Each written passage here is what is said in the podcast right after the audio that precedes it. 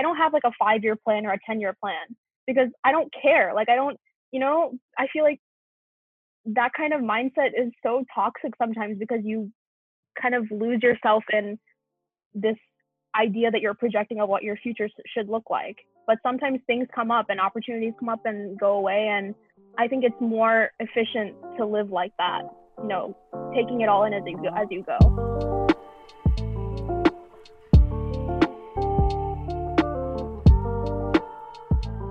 Hi guys, on today's episode of Playground, I have with me Divya Prasad, who is a high school friend of mine and is studying at UCLA. Divya, how are you doing? I'm great. Thanks for having me. Can't believe I get to live out my daytime talk show dreams at the ripe age of 21. how's how's life in quarantine for you? Uh, you know, it's it's honestly it's it's fine. Um, I'm taking classes, so a lot of my time is taken up with that. So it's not like I've just kind of been sitting around doing nothing. When I get the chance, I try to sit around and do nothing, but I have a lot of schoolwork. So, what classes are you taking? Uh, so right now I'm taking uh, for during the summer I'm taking biochem and physics first like summer session A and then summer session C. I have to take the third uh, physics class. Where is home for you, and where did you grow up? Oh, so I grew up in Memphis, Tennessee, um, like a little suburb called Cordova, it was like a kind of a small, sleepy-ish town. I spent like like 13, 14 years of my life there. So I definitely consider that home, like total Tennessee Southern girl through and through. And then, you know, 14, I moved to Dallas and I considered this just home just as much as I do Memphis. You know, I started high school here. So all my high school friends from that period of my life are here. And, you know, the rest is history, as you know. we go, you go way back. Uh, do you consider UCLA home, like where you're studying in college, like California? Yeah, definitely. I've spent enough time there to, you know, consider it home. And I think that, I don't know, I think I find a way to make home wherever I am. And my life has kind of taken me in directions that I never expected. Like, I never thought, like, I, when I was younger, I honestly thought I would stay in Memphis and graduate from high school in Memphis. And obviously that didn't happen. I ended up here and then I ended up in LA so I kind of like that. My life has a way of surprising me. I end up places that I never expected I'd be. So yeah. How how was it was it difficult for you to move from Tennessee to Dallas? So it really it wasn't as bad as I expected it to be. You know, I expected to, you know, be like crying under the covers, thinking about, oh man, I miss I miss Memphis, I miss my friends. And obviously there was there was some of that, but the, tra- the the transition was more difficult, I think, going into high school which has always been the case for me, like starting a new school year. Like I've always found it a little rough um, to kind of get adjusted in that space. But tag, I think at tag, it was just, it was so easy to feel at home that it didn't really take that long because the class size was so small. Like we all got to know each other really, really well. And I think by the time I got into the groove, it was just like, you know, I'd gotten used to it and the adjustment went really, really well. Um, and it was a, yeah, it was a really smooth transition for sure, especially after I made my um, my group of friends and you know got into the group of the year so yeah. I agree with you for me uh, moving from like the suburbs of dallas to downtown it was kind of it was a difficult transition at first but once i found like a group of people at tag easy and it's like looking forward to classes looking forward to high school. Right yeah it was uh, yeah that i think that was what was special about tag like it didn't matter what part of the city you came from like once you were there you know everyone was in the same place and so it just made it easy to find a family there what did or do your parents do for a living? Um, so my mom has been a stay-at-home mom since she came here um, to the U.S. Um, but she has a master's degree in social work, and so she started uh, recently working at CASA, which is um, I forget the, the, exact meaning of the acronym. It's I think Child Child Advocacy something Special Court something. Anyway, um, that's what my mom does right now, and my dad um, is a doctor, so he works at a hospital just outside of Dallas. Okay. So he's gone for like usually a week at a time while he's working there, and then he'll be home for a week. Um, what were you curious about as a child? Oh man, as a kid, I loved outer space. like that was such a big obsession for me. You know, I just loved. I don't know what it was. Like I just, I think, I think all kids liked outer space. You know, like just like learning about the planets and stuff that was always such a cool unit in school. But for me i just i don't know i just that was something that got attention and never really let go. You know i wanted to be an astronaut as a kid like that was my dream job. And just like I don't know, just that kind of area of science I think has persisted to this day. Like even even today, it's one of my favorite things to learn about and you know hearing about what's going on at NASA and even like topics adjacent to that like quantum physics or like just things like that are just so they're just so interesting to me and I love thinking about that. So that's definitely something that's held on till this day. and never really let go. What about outer space like makes you so interested in it? Like could you put into words like the exact like specific details about outer space or anything like that like attracts you to it? It's just I think it's the immense vastness of outer space. I mean, I think it's hard to imagine because we're in such a small bubble on Earth, but just how big it really is. I mean, it's it's physically impossible for our brains to comprehend that kind of size. And for me, it was like it was that kind of mystery and just the grandeur of it all. I just it was something that blew my mind. So, you know, it's why like movies like Interstellar and Arrival, like those those are some of my favorite movies and it, because because it helps puts it all it puts it all into perspective for you. It kind of zeroes in on human stories, but it tells it in the context of, you know, these bigger systems. It's just yeah, it's just the wonder that it inspires. It's addictive almost. The wonder that is addictive. Do you think that it like other species in the universe right now other than human beings like in a different planet or like a multiverse or something like that like what's your wildest dream about space i just think you know that that's the big question right? Like are we the only life in the universe? Mm-hmm.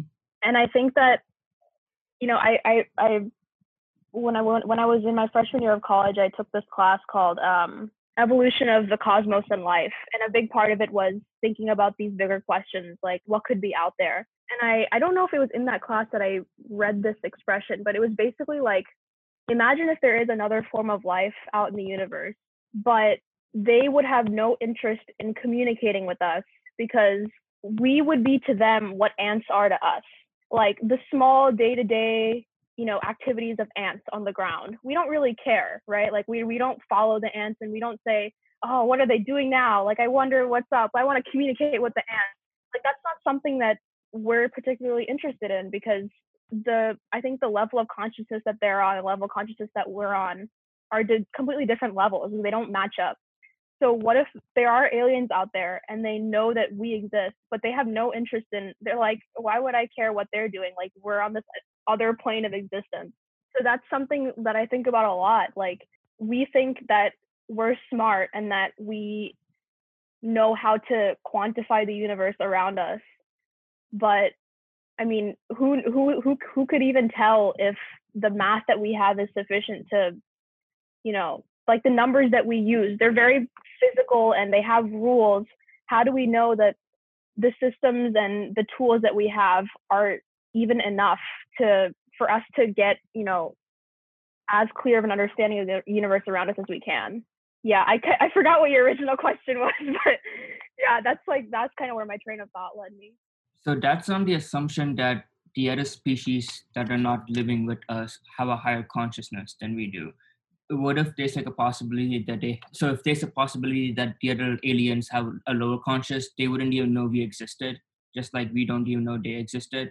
So right. there's the possibility too, correct?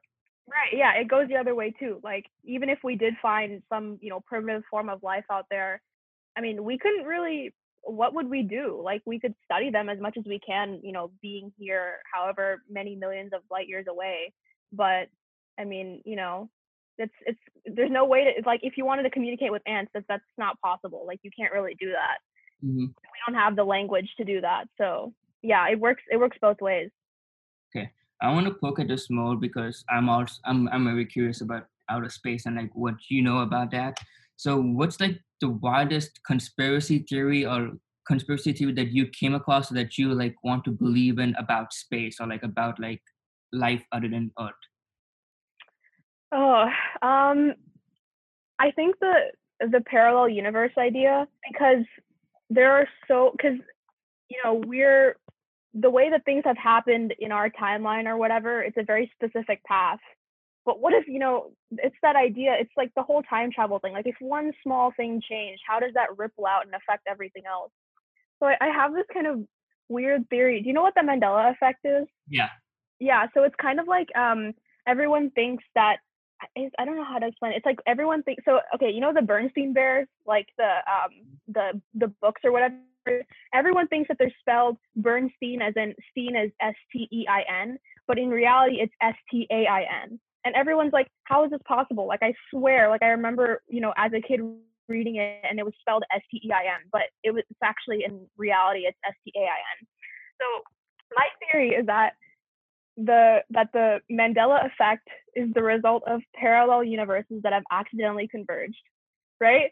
So we we remember it as Bernstein, mm-hmm. S T E I N, but another parallel universe like came in or whatever, and now it's S T A I N, and everyone's like completely mind blown because it doesn't at all match up with what they remember or what their idea of reality is. I don't remember when I thought of this. It was probably like three or four a.m. and I wrote it down and I still kind of think about it from time to time. Like, what if that's possible? I don't know. It's just fun to think about. It's just fun to think about. So, but I have, I have like a counterpoint here. Like, why would something so small change? Like the the lettering of some like obscure child children's book change. Why not something like big? Or like, do you, do you have like a theory to explain that?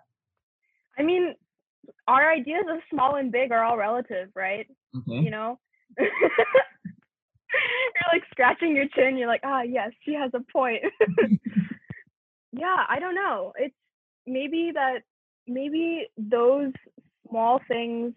I don't know if there were if there were bigger things that were changed. It's possible that we like our memories were altered or something. I don't know. I'm completely spitballing here, but like the smaller things weren't major enough for us to, you know, for us to have our memories changed or whatever. But if it was like a bigger event, maybe that's possible. I like I like I love the science fiction stuff. I know, me too. uh, so like what what what would you think is like your biggest influence in the pop culture science fiction movies science fiction tv shows that have helped you like foster this curiosity about outer, outer space or like foster this curiosity about these different effects Oh man. I mean, I like I mentioned earlier, definitely Interstellar. I loved Interstellar so much. You know, it was a Christopher Nolan movie, so obviously the cinematography and everything was like beautifully done, but just I remember, you know, I don't want to spoil it for anyone that hasn't seen it, but like at the climax, like when you understand what's happening and why certain things played out the way they did, it was mind blowing. Like I still remember. It was just incredible. And you know, it was like that kind of storytelling that I think helps you put put it on perspective. And even even Arrival, I really really liked. It was more, you know, we it's it's a kind of a slow build up to to you know the climax and what's going on, but it's like it's like peeling back layers of the story and you understand you know past events of what happened and I don't want to spoil that either. It's kind of hard to talk about it without talking about what happens. But yeah, just movies like that, I think yeah, they just blow my mind. I love those. But in both of those movies, something you like touched upon was storytelling and like the aspects of story in it. For you, what what kind of stories do you like, and what kind of stories like attract you to that kind of story? Like, do you understand the question I'm asking? Yeah, like what kind of stories? Uh, like what kind of stories do I like? Basically, what elements like do you like in a story, and like how how mm. has it cultivated in your life? Like, have you seen like have you do you look do you go back and look in your life like you do flashbacks to your life like as a story? Yeah i do actually. There was there was actually a period of my childhood where i would like in my head i would narrate everything that was happening like it was in a book. I don't know why. It was like a really weird time but yeah i mean you know i think as a kid especially i was a voracious reader. I mean i read so much. Um and i think that really helped you know because i i enjoy writing as a you know it's it's almost like a form of meditation for me like i i think writing helps clear your mind and that reading at that rate and you know ingesting stories at that rate it helped me build a vocabulary it helped me you know it gave me a framework to look at the world through um and yeah, that was I think that was a huge influence on the things that I like today. Um, just that kind of yeah, that kind of just that hobby that I had, which was just to read and read stories. Because, you know, fantasy stories were like the best as a kid. Like everyone liked Harry Potter and Percy Jackson. And those were, and it was because they had a way of completely immersing you into that world. And you felt like you were in that world while you were reading the book. And those, I think those are the best kinds of stories. They kind of make you forget where you are for a minute and you feel like you're part of that world. You feel like you're a wizard at Hogwarts. You feel like you're a demigod. And, you know, that's those are still the kinds of stories that I'm, you know, drawn to today. There's something very similar uh, from with what you said, like with reading fantasy stories and like thinking about outer space, because like you feel like you you it's not your life is not it's not centered around you. Like when you think about space, like there's so many other things happening, and like you had existential crisis. But like when you're like reading fantasy books, like it, you're not the main story anymore. Like you're not a main character. Like you're, you're like immersed in this different role. But like different possibilities would happen, imagination, creativity, all that stuff. And that still holds true with space because you could think about like what if there's another planet with this and blah blah blah blah blah. So like this, like that innate like creativity and I think that imagination is there when like with reading and with writing and like with thinking about outer space. Do you see like a connection between all those three things? Exactly. Yeah. It's it's like a it's almost like a blank slate. And you know, outer space isn't a blank slate. It's just that we haven't discovered everything yet. But just, you know, having that space to imagine and um I think that's important, like being being able to project, you know, things that you'd like to see happen or just anything that interests you, like anything that makes you question, you know, that anything that makes you question your life as it is at this moment I think that's really important for people to have because if you're constantly I don't know, it's, it's just it's just important to dream big, I think. It helps you this that that you know, that space helps you dream big. So steering the conversation here. So what are you studying at UCLA and like what do you want to do when you grow up and why? So right now, um, so I'm studying psychology. I was uh, I was undeclared for like a solid year and a half and then in the middle of my second year, I was like, I should probably figure out what I'm going to major in, or else I'm not going to graduate on time. um, so yeah, I I picked psychology mainly because I'd taken such a random assortment of classes that I magically fulfilled most of the prereqs I needed to have psychology as a major. And it worked out well because I think psychology is really interesting. You know, learning about how our brains work, how people think. Um, so that worked out really well. And you know, the goal right now is med school. So um, I'm gonna, you know, I'm, I'm gonna take a gap year after I graduate um, this upcoming June, um, and then I'll take that year to apply to med schools and hopefully get in somewhere and start by fall of 2022. But yeah, like I said, I I don't I don't cling to ideas of what I think my life should be because my life has led me places that I'd never really imagined up until right before it happened so I think I'm just I'm I try to be flexible that way because I know things things rarely work out the way that you expect them to. So I think it's important to have that that flexibility and be able to adjust. Like going with the flow attitude, just like going right. With- like you should still have an idea of what you want to do and where you want to go. Otherwise, you'll be completely aimless. But having, but it's it, again, you know, not being completely rigid in your ideas of what you think you should be like i don't have like a five year plan or a 10 year plan because i don't care like i don't you know i feel like that kind of mindset is so toxic sometimes because you kind of lose yourself in this idea that you're projecting of what your future should look like but sometimes things come up and opportunities come up and go away and i think it's more efficient to live like that you know taking it all in as you go, as you go mm-hmm. Uh, so with, with with that in mind, like with that five year plan, a ten year plan, not having that, so back to when you were a child and when you wanted to become an astronaut, and like how like how did that process like change and cultivate to what you're doing now? Like, could you describe the journey of like how the different interests you had and like where has led led up to you right now? Yeah, I think you know that that love of outer space like I said, it it never went away.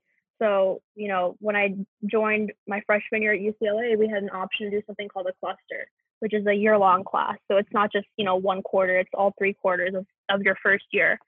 Um, so I joined one called Evolution of the Cosmos and Life.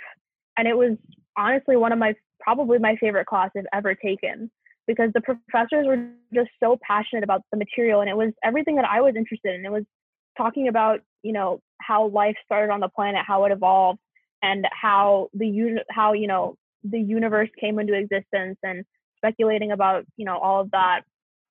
And it was just it definitely helped that I was interested in the material, but it helped that there were people teaching it to me that were also just as excited about this stuff. Like these were all professors in, you know, whatever, their 40s, 50s, 60s, but they were still like little kids. Like it goes back to the whole, you know, childhood. You know, this is that's what this podcast is about, right? Like it's that inner child. And you could tell that they were still kids when it came to this stuff. They were professors, you know, tenured and they had these big research labs and they've had their work published and they were still it didn't didn't matter. Like none of that stuff went to their heads. They were still just as interested as they were when they were kids.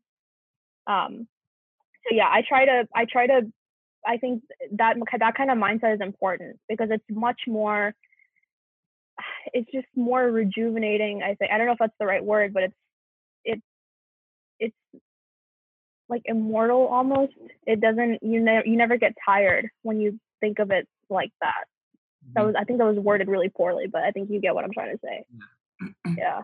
So how have you been like keeping that interest in outer space and in science, balancing that with school, with pre med, with med school, that kind of stuff? I mean, most of it it just comes back to looking at the big the bigger picture.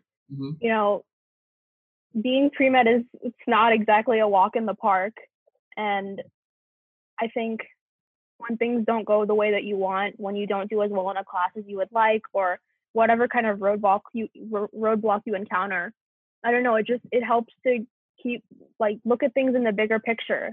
Like you're healthy, you have you know a family that supports you, you have friends that support you. Even if you stumble a little bit along the way, it's not like you're fallen down forever. Like it's you can get back up and keep going. Um, yeah, just the bigger picture. Like you, you know how in, how enormous is the universe and how little are our problems. Mm-hmm. It's just it's as simple as that. So I, yeah, I think as you're as long as you're you if if you're if you have your health and you have your you have your mind and your health, I think that's those are the two most important things, and you can do anything once you have those. I agree with that. Like keeping your perspective and like understanding your place, like in, right your life is not the most important thing and although like we're living our lives and like if we say i'm the main character in my life it's really not like that and there's so much more that needs to be explored and advent to have adventures with mm-hmm. if you could travel back in time and visit little divya what advice would little divya give you right now? Probably just to take it a step at a time. Because i have a tendency to look ahead and then get completely overwhelmed by everything that there is to do. And you know i've i had i had that issue when i was a kid and i have that issue even today. And i mm-hmm. think it's important to you know it's good to have a vision of what you're trying to achieve but it's also i think it's more important to only look as far as you can take a step and once you you know once you take one step then you can take another step and then you can take another step and then before you know it you'll be where you wanted to be so with each of those steps, doing only the best, just doing your best with what you have at the time. You can't control everything in the future. That's, to think that we have control over every single aspect of our life is ridiculous. And I just think, yeah, I, I just think it's important to have that perspective. You know, just take it a step at a time. In a, yeah, in short take it a step at a time and i like i like what you said about like us realizing that we don't have control over everything because humans have have a tendency to feel like they need to be in control of everything if something is not in their control they get anxious or they get like stressed a little bit so like leaving it up to the universe to whatever you believe in like okay i'm i i can't control this so i'm gonna right. go which brings me up to my next question too so if this this is very spiritual slash religious and i wanted to ask you this because you have an interest in outer space do you believe mm-hmm. in a like when you when you were in that class the evolution of the cosmos are you are you particularly religious with hinduism and like do you and or do you believe like there's like a bigger universe being who like what what do you believe in spirituality wise or like religion wise? Yeah, that's yeah. I mean, I I think about that quite a bit. You know, what do I believe in? Um, you know, what higher power do I think exists? I'm not I'm not like overly religious. You know, I don't observe every single holiday, which would be impossible. There's one like every day, I think. um, um, but again, I think big part of Hinduism is it's the storytelling. It's just such a rich culture, and you know, even as a kid, like I loved uh, I loved reading reading those stories because they were so I don't know. It just they were set in like they were set in a human world. Like you know they talked about gods and demons and whatever, but they were set in a human world with people that were like us. And I don't know. Part of me, yeah, I don't know. I don't I don't have an answer fleshed out yet at all. But it's just I kind of again I take it as I go. You know, I me lost in my thoughts. So what did they teach in that class? Like what what was the origin of life? Was it like very scientifically based or like how did the origin of the cosmos begin? So I mean, you know, the if there's one thing that I took away from that class, it's that we know how, we don't know why. So we can say, okay, so from part A to part B, this happened. We can, you know, we can measure the the time between those two events what we don't know is why. That again the why is you know goes back to spirituality and religion right? It's that's the why. The how is what we know. That's that's where we're best that's what we're best at. Um but yeah you think about you know how incredible it, it is that billions and billions and billions of years ago there was nothing and then now all of this mm-hmm. exists. You know what are the odds that I'm here talking to you, like from that state, I'm here talking to you in this podcast. And we're getting really deep. It's like 1 p.m. on a Sunday, and we're going really deep into I like it. the, yeah. the universe. Yeah. Because I feel the same way with, you know me, I love dinosaurs. And like when I yes. was a kid, I I couldn't imagine that well i was standing 60 like 5 million years ago like a huge dinosaur was like roaming the same land as i was. And that's very very similar to your passion or like interest with space because like you don't really know like i i couldn't like put my head around the fact that i was living on a on a planet where dinosaurs once lived. Like it was that it was very hard for me to grasp that grasp that idea and i still can't right right now and that's why I, I like it so much because there's so much unknown with it like how did they die? What happened to them?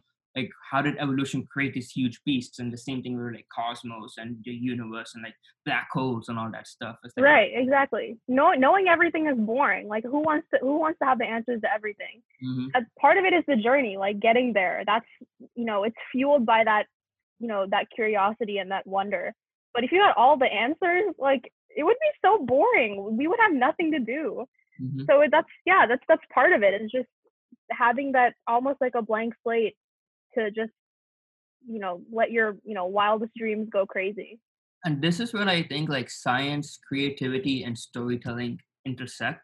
Like real like you don't know what exactly happened and you're using like the scientific method because we both like we, we both like science is like how to figure that stuff out like with the evidence but also we're able to add a little creativity to it like imagining how things work because we still don't know it yet and I, that's what i love about like i'm a neuroscience major and i love about that the brain idea too because like with psychology too like it's so much unknown how do we think why do we think the things we think how do these things like connect and that unknown like is like it makes me feel like I'm a little adventurer, a little kid like trying to explore something new. And I think you yeah. that same feeling with like space, psychology, and all this stuff too. Yeah, and and you bring up, you know, you you you know, part of neuroscience is how do we think.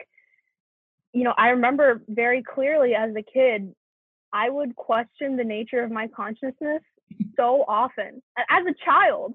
Like I would, there were moments where I would pause in the middle of my day and just be like, how is it how is it that you know i'm having these like where are these thoughts coming from? How is it that what what am i? Like how am i able to think and to have control over my body and all this stuff?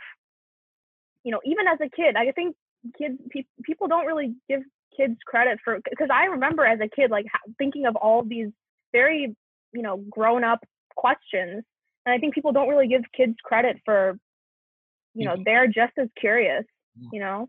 This is very philos- philosophical too. Like this is what philosophers think about mostly back in the day in Greece and everything. Right. I wanted to I want to explore more about this. So about like the creativity side of it. So imagine that you're an astronaut and you're like venturing into space and like you're like on the verge of finding a new planet. What kind of planet would you want to find and like what kind of inhabitants would you want to be on a planet? Like what would- what would make you the most excited to find out like in a different like planet? Oh man. I don't know. Like like what kind of planet would I be excited to find? Mm-hmm. Any honestly, any planet. If I was in space, that would like that's the bottom line. As if I'm in space, I'm happy. You know, I that is that's like my ultimate dream is to be able to go into space. And hopefully it doesn't cost like six hundred thousand dollars for a ticket, but to be able to go into space and you know, you, you've seen pictures of, you know, the earth from the moon and how tiny it looks and how you can cover it up with your thumb if you just hold your hand out. And I don't know, just yeah, again, it would put it would physically put everything into perspective, you know, for all of this to be happening on that, you know, it's called what? The blue marble, right? On that blue dot. hmm Um yeah, if I was in space and I was discovering a planet, I don't care what kind of planet it is. It could be an asteroid. I'd be happy to find it. Okay. you you happy if you're in space? yeah, exactly. what would you say would like going back to your childhood what what's like your favorite childhood memory your favorite childhood adventure or like anything that you miss about your childhood that you wish that you you could experience again right now I just miss, you know, more than a specific memory, I just miss, um, you know, when you're a kid, your world is, you don't have to worry about being an adult, you Mhm. know, you can, you, all, all that matters is you go to school, you do well in school, and outside of that, you have hobbies. And that's your world. And you don't have to worry about, you know, like getting a degree or Mm, cat yeah, MCAT, like what's on my resume, like you know, none of that stuff matters. Um, and so, yeah, I just miss that.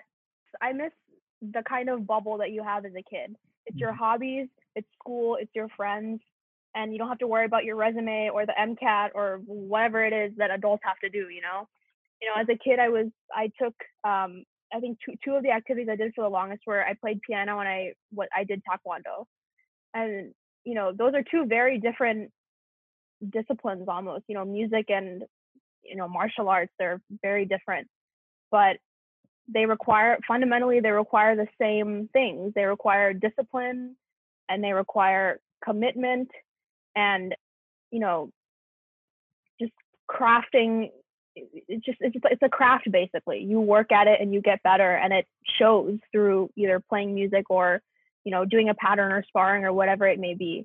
So yeah just almost like it's like a it's like a microcosm of the real world. Just yeah your your world is much it's much smaller but it's more intense almost in a way.